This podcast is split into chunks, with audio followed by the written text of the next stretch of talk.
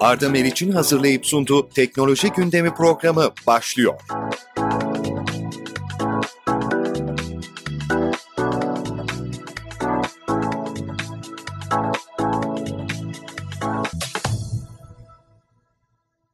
Sevgili dinleyiciler, Türkiye'nin en prestijli iş istasyonundan herkese merhaba. Güncel yaşam ve teknolojiye dair her şeyi konuştuğumuz, gündeme farklı bir bakış açısı getirdiğimiz Arda Meriç'le teknoloji gündemi başlıyor. Ve yine değerli bir konuğumu, ayrıca sevdiğim bir kardeşimi sizlerle bir araya getiriyorum. Karşınızda İstanbul Teknik Üniversitesi Makine Mühendisliği bölümünden mezun olan ve sonrasında sırasıyla Harley Davidson, Mercedes gibi uluslararası markalarda deneyim kazanan Kazandığı bu deneyimi de geçtiğimiz yıl bir Türk girişimi olan elektrikli skuter markası Hergele ile hayata geçiren Hergele'nin kurucu ortağı Bugay Çağlar. Hoş geldin Bugay.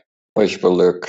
Gündemi oldukça meşgul eden elektrikli skuter nedir, hangi amaçlarla kullanılır, kullanıcılara neler kazandırır, dikkat edilmesi gereken noktalar nelerdir, tehlikeleri var mı, dünyada elektrikli skuter kullanımında neler oluyor, nasıl bir anda bu kadar popüler oldu? Girişimcilik nasıl başarıya ulaşır? Marka yaratmanın zorlukları, girişimci olduğunuzda karşılaşabileceğiniz ve dikkat edilmesi gerekenlerin neler olabileceği gibi birçok farklı ve önemli konuya sevgili Bugay Çağlar ile birlikte program süresince değineceğiz. Ama öncelikle oldukça genç bir girişimci olan Bugay Çağlar kimdir? Bugüne kadar neler yaptı, günümüzde neler yapıyor ve önümüzdeki yıllar için planları neler? Bunlara değinmek istiyorum. Evet Bugay söz sende. Ben öncelikle kendimden bahsedeyim. Ben aslında Kastamonu 1992 doğumluyum. Babamın mesleği sebebiyle Anadolu'nun birçok farklı şehrinde bulunarak büyüdüm. En son İstanbul Teknik Üniversitesi İnşaat Mühendisliğine 2011 yılında başladım ancak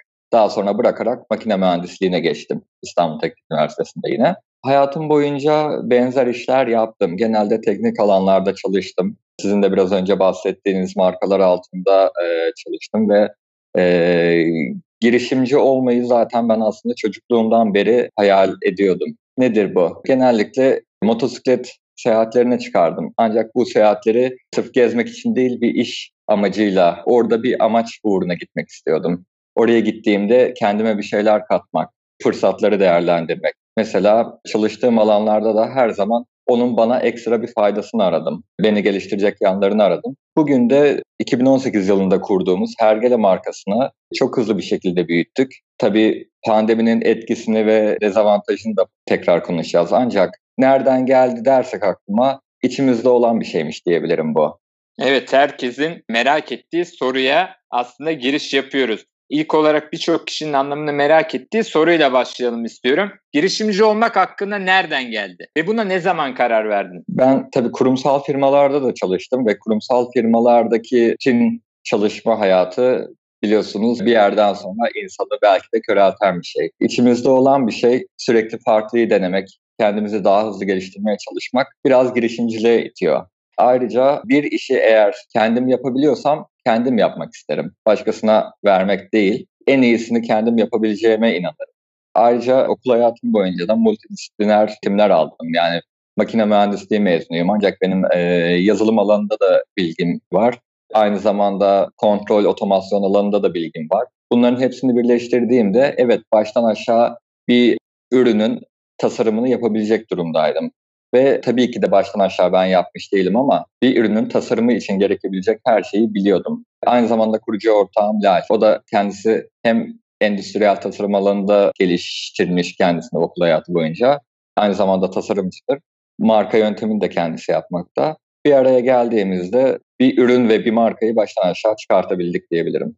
Evet bu oldukça önemli bir konu çünkü tüm çalışanların beyaz yakalı veya normal şartlarda çalışan herkesin kafasında olan şey kendi şirketini kurmak, kendi bir girişim halinde olmak. Neden? Senin demin değindiğin noktadan yola çıkarak başkalarına fayda sağlamaktansa kendi bilgi birikimini, kendi yapabileceği, gözünün kestirdiği işleri kendisi başararak hem gelirini daha fazla elde etmek hem de sizin yaptığınız gibi bir marka yaratarak ülkesine de kendisine de daha değişik bir yol çizmek maksadıyla hareket edebiliyor. Bu dinleyicilerimiz için de oldukça örnek teşkil edecek bir nokta. Peki bu kararını ilk olarak kimler destekledi? Kararımı Ailem tabii ki de destekledi. Burada aile desteği çok önemli. Şöyle söyleyeyim hani bunun gelirini de kendisi kullanmak istiyor dediniz ancak girişimci olduğunuz takdirde en azından birkaç yıl bir geliri olmuyor. Bunun risklerini göze alarak yola çıkıyorsunuz. Bu yüzden aile desteği en önemli. Türkiye'de kuluçka merkezleri ve imkanları çok kısıtlı olduğu için siz kendi işinizi bıraktığınızda, bir girişime başladığınızda en azından sizi bir süre boyunca idare edecek ya birikiminiz olması lazım ya da bir aile desteği olması lazım. Bu yüzden ailem her zaman beni destekledi. Süresiz olarak ben bunu kendim eğer vazgeçersem bir gün kendi kararıma bırakarak açık bir kaynak sağlanmış oldu. Onun dışında tabii ki de arkadaşların desteği çok önemli. Eğer çevreniz genişse hem prodüksiyondan hem tasarımdan birçok arkadaşınız varsa birçok işi hızlı bir şekilde çıkartıp hızlı bütçeyle var edebiliyorsun. Bu yüzden en önemlisi aile, arkadaş.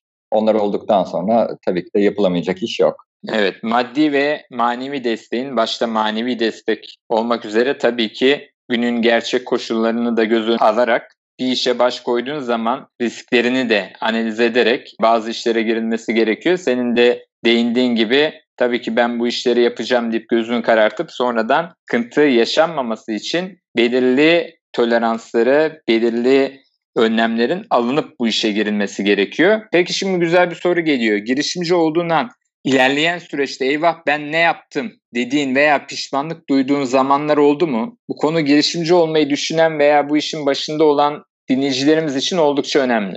Pişman olduğum diyemeyiz ama biraz önceki soruyla bağdaştıracak olursak evet bu işi zaten para kazanmak için başlarsak ilerleyemeyiz. Ve öyle zamanlar oldu ki geriye dönüp baktığımızda 2-3 yıl boyunca ne kadar para harcamışız, hiç para kazanmamışız. Bunları gördüğümüzde ufak bir hayal kırıklığı demeyeyim, bir burukluk oluşuyor. Çünkü güzel işlerimizi bırakıp ekipçe bu alana yöneldik ve tabiri caizse arkadaşlarımız gezerken, günlü gün ederken bizler harıl harıl bazen günde 20 saatleri bulan çalışmalardayız. Bunlar biraz yoruyor ancak tünelin sonundaki ışığa doğru koştuğumuz için de pişman olmuyoruz bunda. Evet aslında senin değindiğin nokta çok önemli. Steve Jobs örneğine de gelecek olduğumuz zaman iki kere batmışlıktan dönen bir firma bugün e, dünyanın bir numaralı markası haline geldi. Aslında bir girişime başlandığı zaman bir baş kaldırı olduğu zaman bu baş kaldırı nedir? Belirli segmentleri, belirli sektörleri domine eden markalara karşı bir baş kaldırı, bir ürün yarat. Zamanında IBM'e karşı Macintosh'u yaratan Steve Jobs'ın yaptığı gibi egemen olan IBM'e karşı yel değirmenliğine savaşıyorsun denmişti. Ama günün sonunda bugün IBM'in geldiği nokta ve Apple'ın geldiği nokta açıkça ortada. Bugay'ın da bahsettiği nokta aslında bu. Evet çok zorlanıyor. Bugay gibi girişimcilik yapan birçok dostumuz, arkadaşımız, kardeşimiz de var. Bugay'ın yaşadığı noktaları yaşıyorlar. Çünkü bir yenilik, bir farklılık ortaya konacağı zaman tabii ki normal dışında risklerle karşı karşıya kalınabiliyor ve burada önemli olan Bugay'ın değindiği nokta moral bozmamak ve motive bir şekilde aynen devam etmek. Günün sonunda mutlaka istediğinize ulaşacaksınız, ulaşıyorsunuz. Belki geç oluyor ama güç olmayacaktır bu işin sonu diyerek girişimci olanların önünü açmak istediğimizi bir kez daha ifade etmek istiyorum. Peki şimdi gelelim bu girişimciliğin meyvesi olan Hergele. İlk olarak Hergele ismi aklınıza nereden geldi? Neyi ifade etmek istediniz? Logo tasarımını ve kurumsal renklerinizi düşünürken nelere dikkat ettiniz? Evet, Hergele ismi çok soruluyor. Tabii biraz kulağa hoş geliyor bizim için. Herkes için farklı anlamlar ifade ediyor. Hergelenin biliyorsunuz bir mecazi anlamı var. Ee, bir de TDK'daki gerçek anlamı var. Hergele bineğe alıştırılmamış at ya da eşek anlamında dersiniz ama e, TDK'ya açtığınızda böyle bir anlam karşınıza çıkıyor. Bu da biz 2018 yılında Hergele'yi ilk defa elektrikli scooter kiralama paylaşım platformu olarak hazırlıyorduk. Tabii o zamanlar daha Türkiye'de hiçbir girişim yoktu. İlk defa işte San Francisco'da, Kaliforniya'da Bird vardı, Lime var. Yeni yeni duyulan bir alandı bu. Biz bu girişimi Türkiye'ye getirmek üzere yola çıktık. Ancak ürün tedariği konusunda sıkıntı çektik. O zamanlar Çin'den direkt alıp getirmekten başka pek yol yoktu. Tedarik olarak da çözüm nasıl? Hepimiz mühendisiz, aramızda tasarımcılar var. biz bunu burada yapalıma döndük. Tamamen aslında ihtiyaçtan doğdu. İlk prototiplerimizi ürettikten sonra farklı markalarla ufak çapta işbirlikleriyle biz bunu tamamen üretim tarafına doğru kaydık. Bizim tabii aldığımız mentorluklarda bize söylenen bir laf vardı. Altın aramak yerine neden elek satmıyorsunuz? Hani çok bilinen, Silikon Vadisi'nde bilinen bir tabirdir bu. E tamam biz üretebiliyorsak bu aracı neden biz kiralamakla işin zor olan kısmıyla uğraşalım ki deyip tamamen üreticiliğe soyunduk.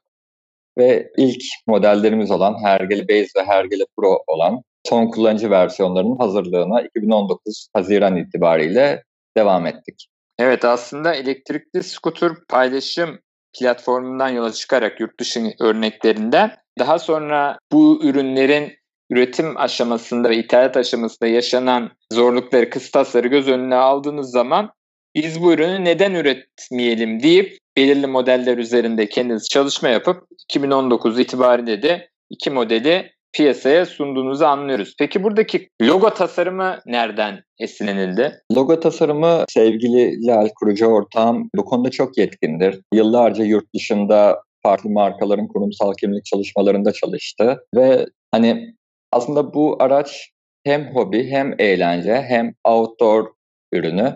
Bilirsiniz outdoor markaları genellikle şeydir bir dağ simgesi, arkada karlı dağlar, biraz asi görünüş falan. Biraz bunu içine katmak dedi kendisi. Ancak tabii bir de bizim tasarımımızda hergelelerin ayak basma yeri yani dek kısmı ahşap dek yani ahşap olan kısımlar bizi skateboardlardan bir esinti var.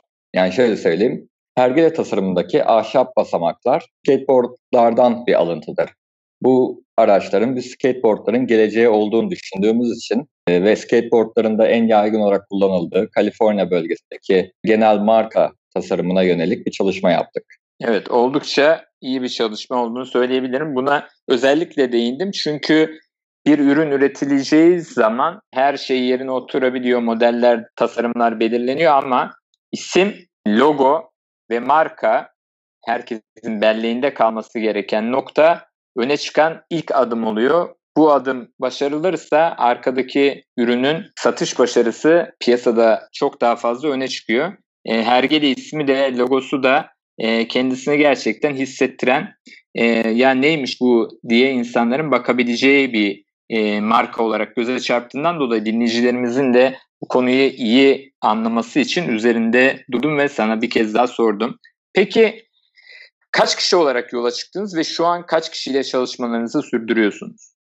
Biz ilk başta iki kişi olarak yola çıktık. 2018 fikrin fikir olarak çalışmalarının yapıldığı zamanlar. 2019 yılında resmi çalışmalarımız devam ederken biz 7 kişiye kadar çıktık. İTÜ Çekirdek bünyesinde biliyorsunuz İTÜ Çekirdek, İTÜ'nün kuluçka merkezi. Orada 7 kişi olarak faaliyetlerimize devam ettik ve bugün şu anda 14 kişiyiz. 7 full time, 7 part time şeklindeyiz şu anda. Aslında sadece 14 kişi değil, bizim tabii ki fason üretim yaptırdığımız birçok yer var.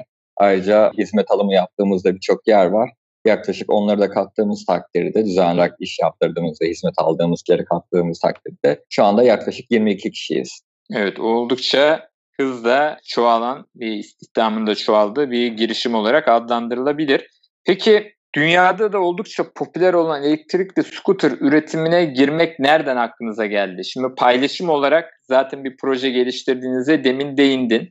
Bir paylaşım platformu olarak yola çıkmıştı. Sonradan üretimine geçti. Birazdan değineceğiz bunun B2B tarafları da var ama peki paylaşım platformu veya üretim olsun fark etmez. Elektrikli scooter nereden aklına geldi? Aslında elektrikli scooter'dan önce yani dediğim gibi ben hayatım boyunca kendim bir şeyler üretip bir fayda sağlıyordum. Ben öğrencilik yıllarımda kendime ve arkadaşlarıma elektrikli kaykaylar yapıyordum. Beraber kullanıyorduk Caddebostan sahilde falan. Daha sonra tabii bunun Amerika'da da biraz e, popüler olmasından sonra Türkiye'deki ihtiyacı da görmeye başladık. Elektrikli kaykayların ben kendim ulaşım amaçlı da kullanıyordum ancak herkes kullanamıyordu tabii ki. İstanbul şartlarında yollarda elektrikli skuterın tehlikesi bile açıkken herkes kaykayla seyahat edemiyor. Daha sonra biraz daha ihtiyaca yönelik hazır Amerika'da da popüler olmaya başlayan elektrikli scooterların da alanına geçecek. Dediğim gibi paylaşım platformuna doğru bir proje yazmaya başladık. Daha sonra paylaşım platformunun finansmanını ilk etapta sağlayamayacağımızı görüp tedarik zincirini oluşturamayacağımızı gördüğümüzde biz bunun üretimini kendimiz yapmaya çalıştık.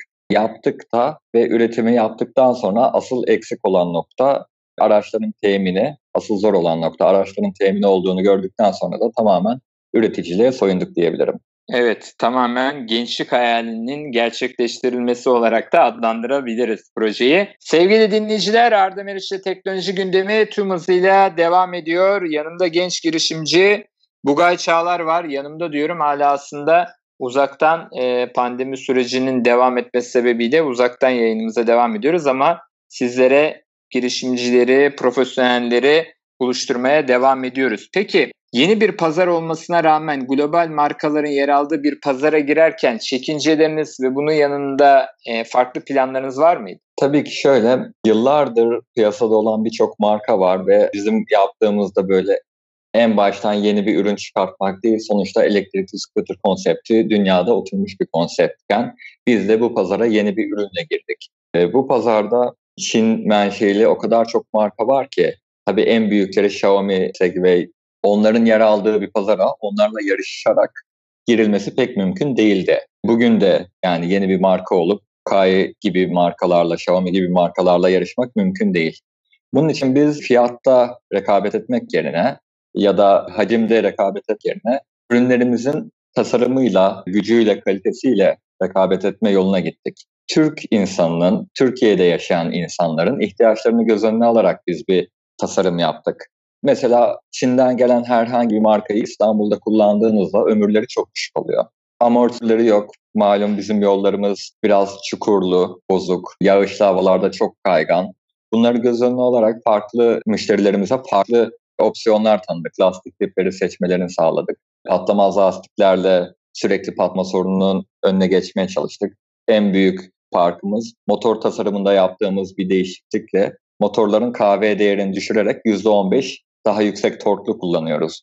Bu da yokuşlu alanlarda aynı güçte daha yüksek tırmanma kapasitesi sağlamakta. Bu tarz değişikliklerle biz Türkiye piyasası hızlıca penetre olduk. İleride tabii bu markalarla aynı pazara gireceğiz mi kim bilir. Ancak şu andaki ilk hedefimiz bizim e, milyonlarca adetlere çıkıp onlarla yarışmak değil. Hala bizim hedefimiz niş bir ürün üretip özel tasarımlı, çok daha farklı özellikleri olan bir ürünle daha küçük kitlelere hitap ederek büyümek.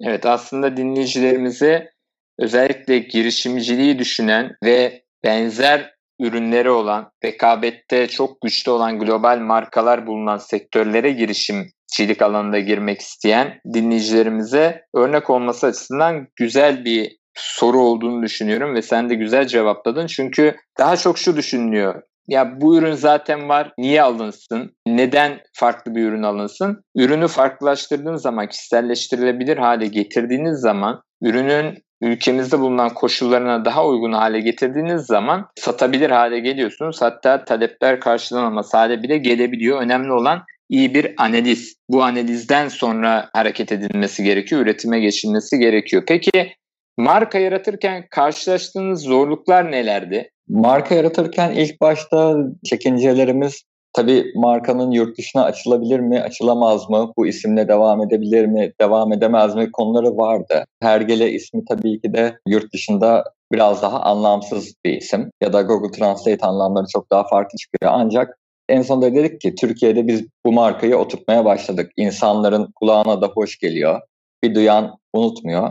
Asıl bizim amacımız bu. Akılda kalalım. Daha sonra ürünlerimizin tasarımı bambaşka olduktan sonra ki bu da markanın en önemli özelliği. İnsanlar yolda gördüğünde bu hergele desin. Herhangi bir markanınkini birbirinden ayırt edemezlerken şu anda birisi arkadaşlarım beni bazen arıyor. Aa yolda hergele gördüm diye.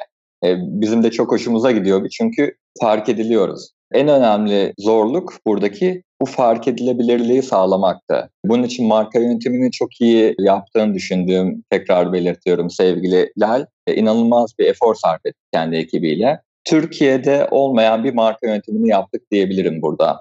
Evet, marka yönetimi oldukça önemli. Çünkü neden yeni bir markayı alayım? Bana ne vaat ediyor?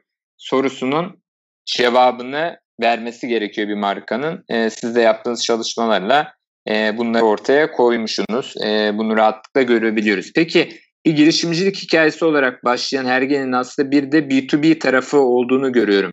Yani son kullanıcı dışında aslında ilk hedefiniz olan e, filo kurmak isteyen ve hizmet vermek isteyen girişimlere de özel çözümler sunarak edinmiş olduğunuz tecrübeyi farklı noktalarla da paylaşıyorsunuz. Bu konudan da dinleyicilerimize biraz bahseder misin? Tabii ki zaten bizim 2018'de yoğun bir çalışmayla altında doldurduğumuz B2B, 2019 yılında beraber çalıştığımız B2B anlamda filo kiralama yapan firmalarla da işbirliğimizle bayağı bir kuvvetlendi. Tabii altyapımızda hazırlandıktan sonra artık B2B alanda sunduğumuz skuterlarımız hazır takip yazılımlarımız hazır. Kendi IoT cihazlarımız hazır. Geliştirme ekibimiz kısmen hala entegrasyonlarıyla çalışmakta. Tabii bu araçların barındığı sunucu yazılımlarımız da hazır. Bunları yavaş yavaş hazırladıktan sonra artık dedik B2B alanda da yola çıkmaya hazırız. Ama yine biz kendimiz bir kiralama operasyonuna girmeyeceğiz. Bir filo işletmesine girmeyeceğiz. Filo işletmesi yapmak isteyen girişimciler, yatırımcılar bize ulaştıkları takdirde onlara istedikleri bölgelerde, istedikleri adetlerde kiralama platformu kurabiliyoruz. Bu da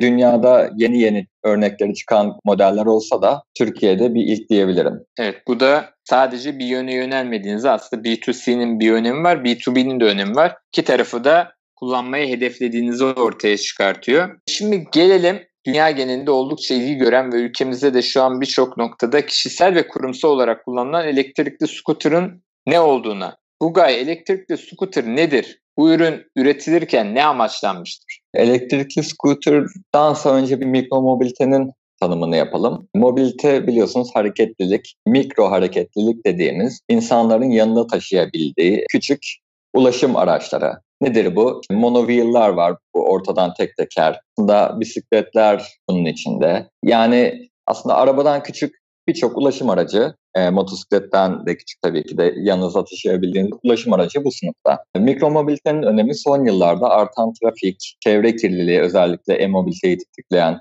sebep. Aynı zamanda insanların daha çok bireyselleşmesiyle çok popüler hale geldi. Elektrikli skuterlar da bu mikromobilite araçları arasında en kolay kullanılanı, en eğlencelisi e, ve en şık tasarımlısı diyeyim. İnsanlar hani bugün ayakkabısına göre çanta giyiyor, yani çantasına göre kemerini e, alıyor ve artık bu elektrikli skuterlar da günlük hayatın bir parçası olarak tasarımlarıyla, renkleriyle, modelleriyle insanların günlük kullanımda yanında taşıdıkları bir aksesuar haline geldi.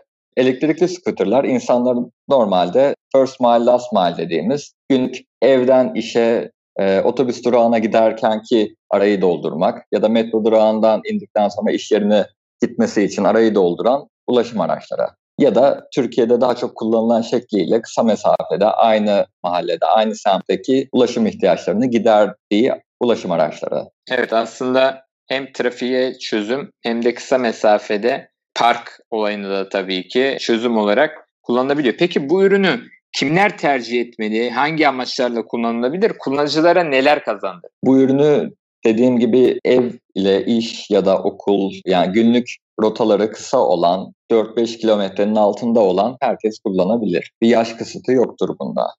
Ee, genellikle benim kullandığım rotada günlük ben 6 kilometre git gel e, elektrikli skuterlarla yapıyorum ve arabayla gittiğimden daha hızlı bile gidebiliyorum trafik durumuna göre. İstanbul yoğun bir şehir. Saatine göre trafik çok fark ediyor. Aynı zamanda e, otopark problemi olan bir şehir. Elektrikli scooter kullandığınızda ne trafiğe takılıyorsunuz ne otopark probleminiz oluyor. E, ne yakıt masrafınız oluyor. Aslında insanların gerçekten ihtiyacı olan e, kalabalık şehirlerde, metropollerde insanların ihtiyacı olan birçok problemin tek çözümü elektrikli scooterlar.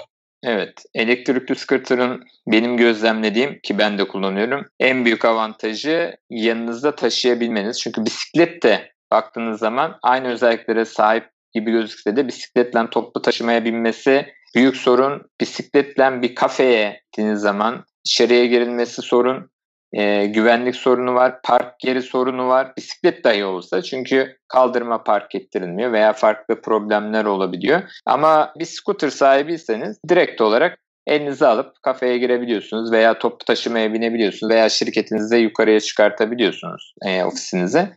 Dolayısıyla e, şehirlerde özellikle Avrupa şehirlerinde de işte Paris gibi e, şehirlerde de çok dar alanda arabaların girmesinin zor olduğu noktalarda da park yerinin zor olduğu noktalarda da oldukça avantaj sağlayan bir araç. Tüm dünyada popüler. Türkiye'de de oldukça popüler hale geldi. Dolayısıyla şu an top noktada diyebiliriz. Peki elektrikli scooter alınırken nelere dikkat edilmeli? Çok fazla marka var ve neredeyse hepsi birbiriyle aynı tasarıma sahip. Hatta otomobil markaları bile kendi isimlerini taşıyan elektrikli scooterları farklı üreticilere ürettirip satışa sunuyorlar. Fiyat farkları da oldukça geniş bir yelpazede. Dinleyicilerimize bu konuda neler tavsiye edersin? Çünkü en çok merak edilen noktalardan bir tanesi scooterların, elektrikli scooterların kullanım mesafesi. Şimdi 30 kilometre yazan var, 45 kilometre yazan var ama realiteye baktığımızda bunlar tabii ki kullanıcının kilosuna ve farklı ortamlara da göz önüne alındığında sıcaklık gibi fark ediyor ama yani 30 kilometre yazılıp 10 kilometre gidenler oluyor ürünlerin kalitesizliğinden dolayı da biliyoruz. Dinleyicilerimizin bütçelerini yanlış harcamamaları için senin yorumlarını bekliyorum bu konuda. Söz sende. Evet 30 kilometre yazılıp 10 kilometre gitmesi gerçekten büyük bir sıkıntı. Aslında burada kullanıcılar hangi şartlarda bu kilometreler yazılmış ona dikkat etmesi lazım. Hangi şartlarda bu kilometreler yazıldığı paylaşılmıyorsa arka planda başka şeyler araması lazım. Öncelikle kilometredense kullandıkları bataryanın kapasitesine bakmaları daha yerinde olur. Çünkü mesela biz ürünlerimizde 7.8 amper batarya için 25 kilometreye kadar yazarken aynı bataryayı 30 kilometreye kadar yazan var. Ya da biz 10.4 amper bataryalarımız için 35 kilometreye kadar yazarken aynı bataryayı 40, 45, 50 kilometre menzil diye lanse eden firmalar var. Tabii bizim için durum farklı. Biz buradayız. Kullanıcılarımız eğer ki biz ürünümüzü teslim ettikten sonra 30-35 kilometre gitmezse dönüp bize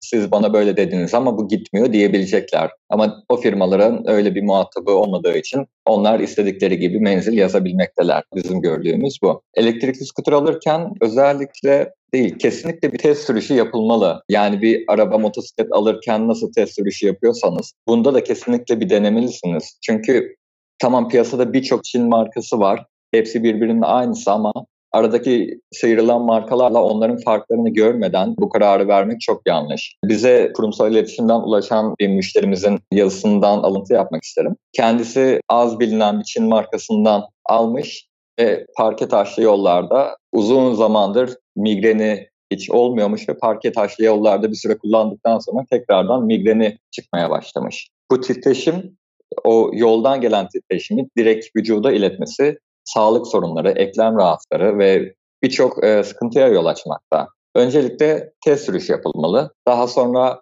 e, bir lastiği patladığı için motor değişimini öneren çok bilinen markaları da duyduk biz. Servis tabii ki de bir araba alırken de yine her zaman bakıldığı gibi bu araçlarda da bakılması lazım. Siz bunu her gün kullanıyorsanız servise verdiğinizde ufacık bir sorun için bir ay boyunca serviste kalmaması lazım. Bunlar şu an Türkiye'de görünen en büyük sıkıntılar. Farklı markalar derken evet otomobil markaları bile kendi ismiyle farklı markalar çıkartmakta. Burada biraz prestij meselesi oldu. Yani bir Renault da kendi markasında e, elektrikli scooter çıkartırken Maserati'nin bile scooter'ı varken bunların hepsi çok benzer markaların farklılaşmasıyla ortaya çıkan ürünler. Tabii ki de en baştan kimse e, bir ARGE yapıp sıfırdan motor tasarımı, batarya tasarımı yapmak mümkün değil. Ancak yapılan iş tamamen farklı markalar adında kullanarak, satarak kendi markalarının değerlerini ona katmak.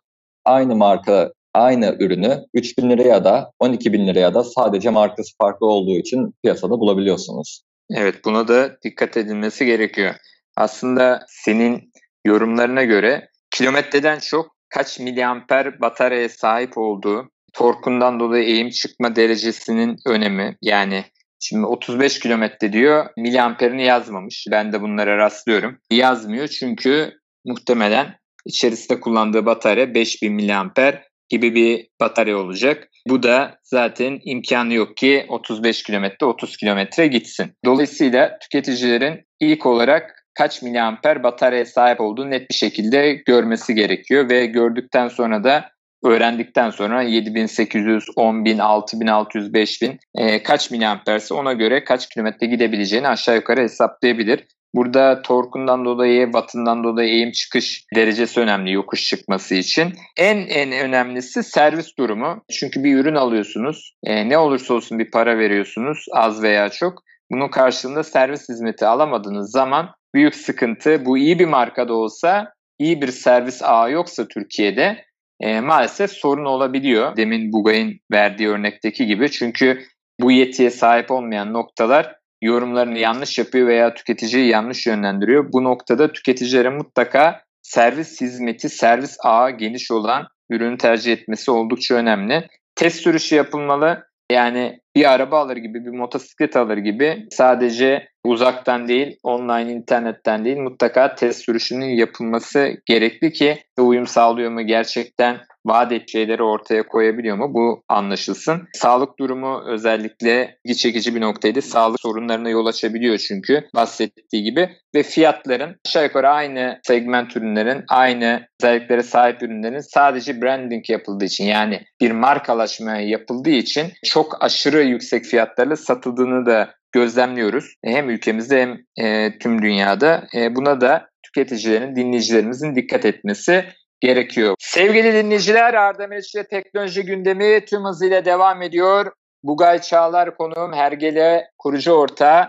Evet oldukça fazla Çin markası ürün olduğunu gözlemliyoruz. Özellikle herhangi bir marka ismi yaratıyor ve fabrikada o markaya aynı paletten çıkan ürünler veriliyor. Aslında görülen ve satılan ürünler aynı ama markalar farklı diyebiliriz. Bu konu oldukça önemli çünkü günün sonunda bir araç üstünde gidiliyor. Demin de bahsettik. Dinleyicilerimize güvenlikli ürün açısından nelere dikkat etmeleri gerektiğini de neler tavsiye etmen gerektiğini de öğrenmek istiyorum. Çünkü özellikle elektrikli motorların ısınma anındaki kitlenmesine değinmeni rica ediyorum. Çünkü 25-40 km arası bir hız az bir hız değil. Bu anda yaşanabilecek bir motor kitlenmesi büyük yaralanmalara yol açabilir. Çok masum görünen, şirin gözüken o ürünler zarar verebilir kullanıcılara. Bu konuya değinmeni rica ediyorum sen. Evet, Çin malı oldukça fazla ürün var. Aynı fabrikadan çıkan ürünleri buradaki iş adamları gittiğinde oradan kendi markasıyla en ucuzu hangisi ise, en fiyat performans hangisi ise bu olsun deyip buraya ithalini yapıyorlar. Ancak tamam bu yapılabilir bir şey. Ancak burada Türkiye'nin, e, İstanbul'un, Ankara'nın da kullanım şartlarını göz önüne almaları gerekiyor. Bu yüzden şu anda Türkiye'de o kadar kalitesiz ürünler de oldu ki inanılmaz fazla bizden servis talebi istiyorlar. Tabii ki de biz şu anda hergele haricinde servis hizmeti vermiyoruz. Ama piyasada gördüğümüz tamamen bu ülkeyle bağdaşmayan araçların ya da en ucuzunun bir şekilde Türkiye'ye sokulmuş olmasından kaynaklı bir iki haftalıkken parçalanmış skuterları oldukça fazla görüyoruz. Onun dışında motor kilitlenme konusu evet birkaç defa duyduk biz bunu. Bazı markalarda yüksek hızlarda kontrol modüllerinin o hızları hesaplayamamasından dolayı mesela yokuş aşağı inerken 45-50 km hızlara kadar çıkabildiniz uzun ve dik bir yokuşta. O anda tekrar gaza bastığınız takdirde eğer kontrol modülü sizin hızınızı hesaplayamaz ona göre zaten o hızlarda güç vermesi imkansız. O anda herhangi bir hatası yaptığı takdirde motorun kilitlenmesi söz konusu. Bu da o hızlarda kilitlenen motorla direkt kaza yapmanız anlamına geliyor. Diye bir tehlike. Bunun için e, hız limitleyiciler olması şart. Kullanıcının bilinçli bir şekilde kask kullanımı çok önemli. Aynı zamanda eğer ki tavsiye etmiyoruz tabii ki ama 25-30 km hızlarda kullanılıyorsa hatta eldiven ve dizlik gibi koruma ekipmanlarının da kullanılması gerekmekte. Çünkü o hızlar artık motosiklet hızları diyebiliriz. Evet 25-30 kilometre gerçekten dile kolay bir hız. O hızda bir de çip olarak gittiğinizi düşündüğümüz zaman sıkıntı yaratabilir. Kullanıcılara zarar verebilir. E, önemli zararlar verebilir. Değindiğim bir nokta da tabii ki Avrupa şehirlerinde farklı küçük kentlerdeki e, yol düzenlemeleri oldukça farklı. Asfaltlar oldukça farklı. Bizde Arnavut kaldırımı denilen e, noktalar var. Bu noktalarda araç elinizde kalabilir kullanırken. Onu net bir şekilde söyleyeyim çünkü ben de kullanıyorum bu araçlardan. Onun için aldığınız ürünün mutlaka Türkiye koşullarına uygun olduğundan emin olun. Eğer yokuşlu noktada yaşıyorsanız ya da iş yeriniz yokuşlu noktalardaysa torku wattı yüksek ürün almanızda fayda var. Çünkü bu bataryayı bile etkileyen bir koşul. Yokuş yukarı çıkıldıkça e, daha fazla enerji harcadığından bataryanın kilometresi de düşüyor. Konulara dikkat edilmesi gerekiyor ama en önemlisi kaliteli ürün almanızda servis ağının geniş olan markaları tercih etmenizde fayda var. Çünkü günün sonunda insan canı taşınıyor. Bu oldukça önemli. Peki dünya genelinde elektrikli scooter kullanımı ne durumda? Regülasyonlarda neler yapılıyor? E, sen Türkiye'de de şu anda gerçekleştirilen çalıştaylara katılıyorsun. E, bu konudaki yorumların nedir? Dünya genelinde tabii e, Avrupa'da, Almanya'da, İngiltere'de en katı regülasyonlar oralarda. İngiltere'de 250 watt sınırı var. 250 watt kullanılıyor şu an. E, Almanya'da hız kısıtlaması 20 kilometreye kadar düşürülüyor e, şu anda. Tabii ki de bu araçların şehir içinde yaya trafiğinin de olduğu alanlarda en güvenli şekilde kullanılması için yapılan çalışmalar bunlar. Türkiye'de yapılan çalışmalarda da Avrupa'yı takip ederek Türkiye modelinin oluşturulması için çalışmaktayız. Şu anda Türkiye'de elektrikli bisiklet sınıfında kabul edilmekte. Aslında elektrikli scooter e, regülasyonda isim olarak yer almıyor bir noktada. Geçtiğimiz haftalarda e, basına da yansıdı ceza yazılma olayları. E, aslında bu ceza yazılma olayları biraz daha trafik kuralını ihlal eden araçlara yönelik de e, tamamen birkaç tane belki olmuş olabilir regülasyondaki şu an boşluktan dolayı ama olması gereken bunun trafiğin en sağ şeridinde bisikletler gibi gitmesi, tabii ki bisiklet yolu varsa da bisiklet yolundan gitmesi. Şu an dünya genelinde geçerli olan regülasyon bu. Hız konusu tabii elektrikli bisiklet sınıfında olduğu için, kabul edildiği için şu anda 25 kilometre ile sınırlanması gerekmekte. 25 kilometrenin üzerine çıkan bir araçta aslında ehliyet e, lazım. Şu anda tabii bu araçlar ithal edilirken TSE'den C sertifikasyonları yapılmakta. Onun üzerine tip onay muafiyet ya da tip onay belgeleri alınmakta. Eğer ki biraz fazla detaya girmiş oldum ama bunlar bizim canımızı çok yakan konular olduğu için biraz bahsediyorum. Ee, tip onaydan eğer bunların 4 kW'a kadar elektrikli motosiklet sınıfında kaydı yapılırsa aslında yasa olarak ehliyetle kullanılması gerek, e, gerekmekte. Ama tip onay muafiyeti alınırsa elektrikli bisiklet sınıfında da kullanılabilmekte. Günün sonunda kullanıcılar bunların hiçbirini bilmiyor. Hangi aracı ne şekilde kayıt altında olduğunu da bilmiyor. Bu yüzden de yasal boşluklar burada oluşuyor. Yani siz bugün bir Dualtron markası vardır. 80-90 km hızlara çıkabilir. 4 kW motoru vardır ki birçok motosikletten bile güçlü. Bu araçla herhangi bir 250 watt elektrikli skuturu aynı sınıfta sunmanız mümkün değil. Bunun gibi regülasyonlar şu anda tam olarak hız, motor gücü bazında sınıflandırılmaya çalışılıyor. Ancak tabii ki de yasal boşluklardan dolayı şu anda bir miktar kullanıcıların aklında soru işareti var. Biz de en kısa süre çözülmesini temenni ediyoruz. Evet değindiği nokta oldukça önemliydi. 80 km hız dediğin zaman bazı motosikletlerden bile fazla bir hız ortaya çıkıyor. Normal bir benzinli e, motosikletlerden bile. E, tabii ki bunların regülasyon olarak oturması biraz zaman alacak tüm dünyada aynı şekilde. Türkiye'de de. Peki genel kullanımda 200 wattla 350 watt arası bir kullanım var. Bunlarda ehliyet alınması veya plaka takılması gibi bir zorunluluk var mı? Üstüne basarak bir daha sorayım ki dinleyicilerimiz biraz daha o konuya vakıf olsun. Ee, şu anda konuşulan basına da yansıyan plaka konusu tamamen paylaşımlı işletmeler için. Yani kiralama yapacaksanız onlarda plaka olması söz konusu. Ancak hala görüşülen bir konu yine çalıştaylarda. Şu anda şahsi sizin skuterlarınız için herhangi bir plaka görüşülmüyor ama olmaz değil olabilir olması da gerekebilir çünkü hani ben tamamen bu işin içinde olmama rağmen insanların ters şeritlerden gitmesi, trafik kurallarını ihlal etmesi gerçekten beni de çok rahatsız ediyor. Plaka olup bunu bir gelir kapısı değil de bu e, elektrikli skuterların trafiğini düzenleme adına kullanılacaksa çok verimli olacaktır. Evet, ince bir noktaya değindin.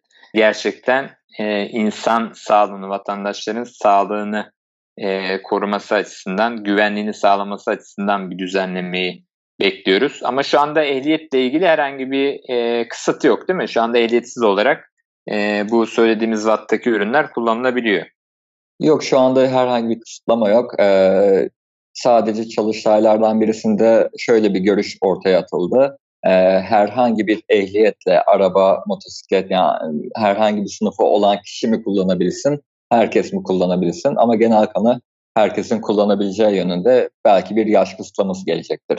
Ama şu anda öyle bir şey yok. Bunu da yakından takip ediyor olacağız. Yine dinleyicilerimize e, bu konudaki gelişmeleri paylaşacağız. Peki çalışmalarınıza tüm hızıyla devam ettiğinizi görmek açıkçası beni de oldukça mutlu ediyor.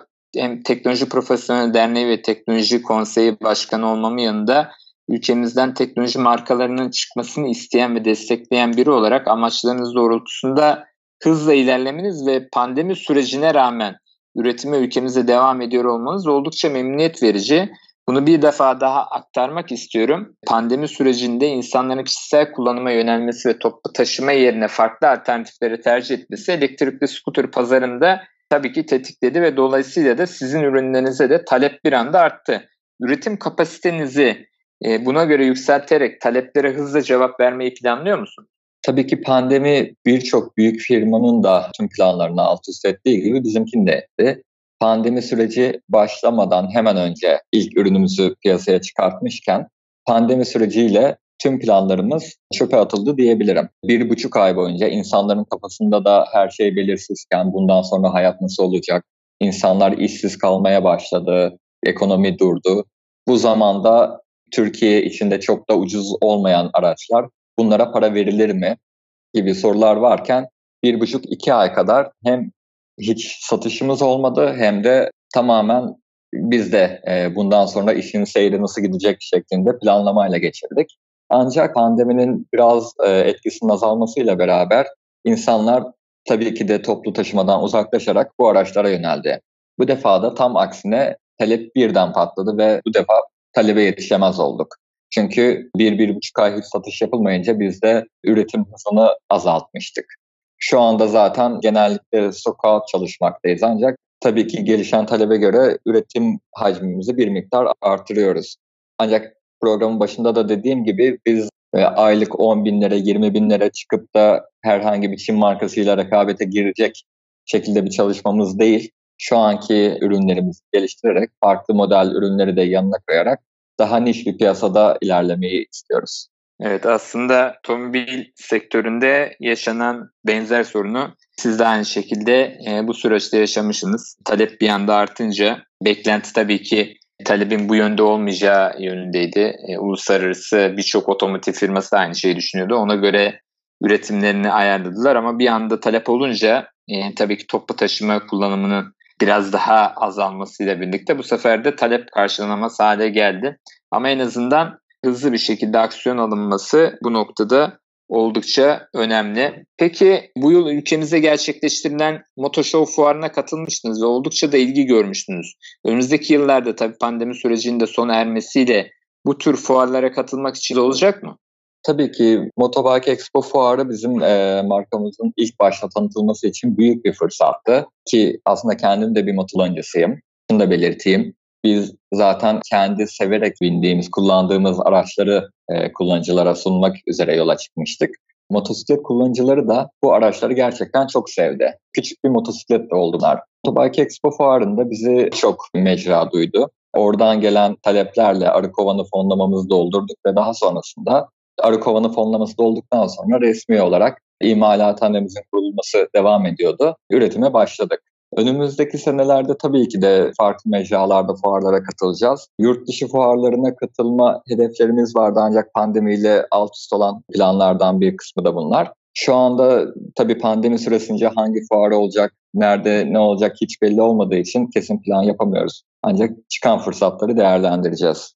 Evet aslında hedeflerinizde bu tür fuarlara katılıp hem kendinizi göstermek hem de markanın tanıtımı olması açısından e, girişimlerde bulunacaksınız. Ancak tabii ki demin de bahsettiğimiz gibi pandemi sürecinde hangi fuarların olup olmayacağı şu anda kesinlik kazanmış durumda değil. Dolayısıyla kesinlik kazandıktan sonra bunlara karar verileceğini söylüyorsunuz. Peki geliştirmekte olduğunuz ve ülkemizde mevcut olan diğer markaları da göz önüne aldığımızda bu ürünlerin çok ötesinde gelişmiş modeller, ürünleri dinleyicilerimiz görebilecek mi bu tür ürünleri? Ee, tabii ki e, bizim ARGE ekibimiz hiç boş durmamakta. Hatta e, hem şu anki modellerimiz Hergele Baz ve Pro olarak iki modelimiz var. E, bunların hala geliştirilmesi e, devam etmekteyken yeni modellerimizde e, tasarımı yapılmakta. e, çok yüksek güçlü şu anda e, buradan da duyurmuş olayım. 1200 ve 2400 watt e, güçlerinde olan e, iki seçeneğiyle birlikte e, biraz daha yine tamamen hobi amaçlı kullanılabilecek bir ürünü önümüzdeki yıl Mart ila Nisan gibi piyasaya çıkartmak üzere bir çalışmamız var. Bu oldukça önemli. 1200 ile 2400 watt e, gerçekten e, konuyu takip edenleri ve dinleyicilerimizi heyecanlandıracaktır. Çünkü şu anda ülkemizdeki birçok elektrikli scooter modeli 350 watt sınırında 300-350 watt arası e, gidip geliyor. E, tabii ki orijinalleri gerçek değerleri olarak tabii 1200-2400 watt e, bununla birlikte de tahminimce e, bataryalarının da ona göre genişlemesi, büyümesi e, oldukça güzel olacaktır. Önümüzdeki günlerde daha önümüzdeki yıllarda daha hareketli günler yaşayabiliriz. Peki Hergele'nin satışlarına arı kovanı fonlama projesiyle başlamıştınız demin bahsettiğin gibi ve iki model orada sunulmuştu. Farklı noktalarda sunmayı planlıyor musunuz? Yani farklı bir online olabilir veya e, belirli satış noktalarında insanların deneyimleyip satın alabileceği çalışma planlarınız var mı? E, tabii ki e, şu anda maalesef farklı şehirlerde deneyimleme imkanı yok. E, pandemi etkisiyle de seyahatler e, minimuma indiği için biz de gidip farklı şehirlerde çok ancak İstanbul'da isteyenler bizim e, İTÜ Teknopark'taki çekirdek bünyesinde e, bizi ziyaret edip deneyebilmekteler ya da imalathanemizde e, deneyebilmekteler.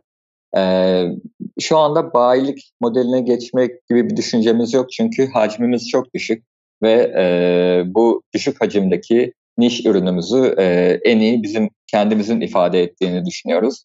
Bu yüzden de tek kanal olarak Arıkovanı ile başladık. Arıkovanı üzerinden devam ederken bir de kendimizde e, ayrı bir satış kanalıyla devam edeceğiz. Evet, İstanbul'daki e, dinleyiciler en azından İTÜ'de üretim noktası görüp deneyimleyip satın alma kararını da ona göre verebilirler.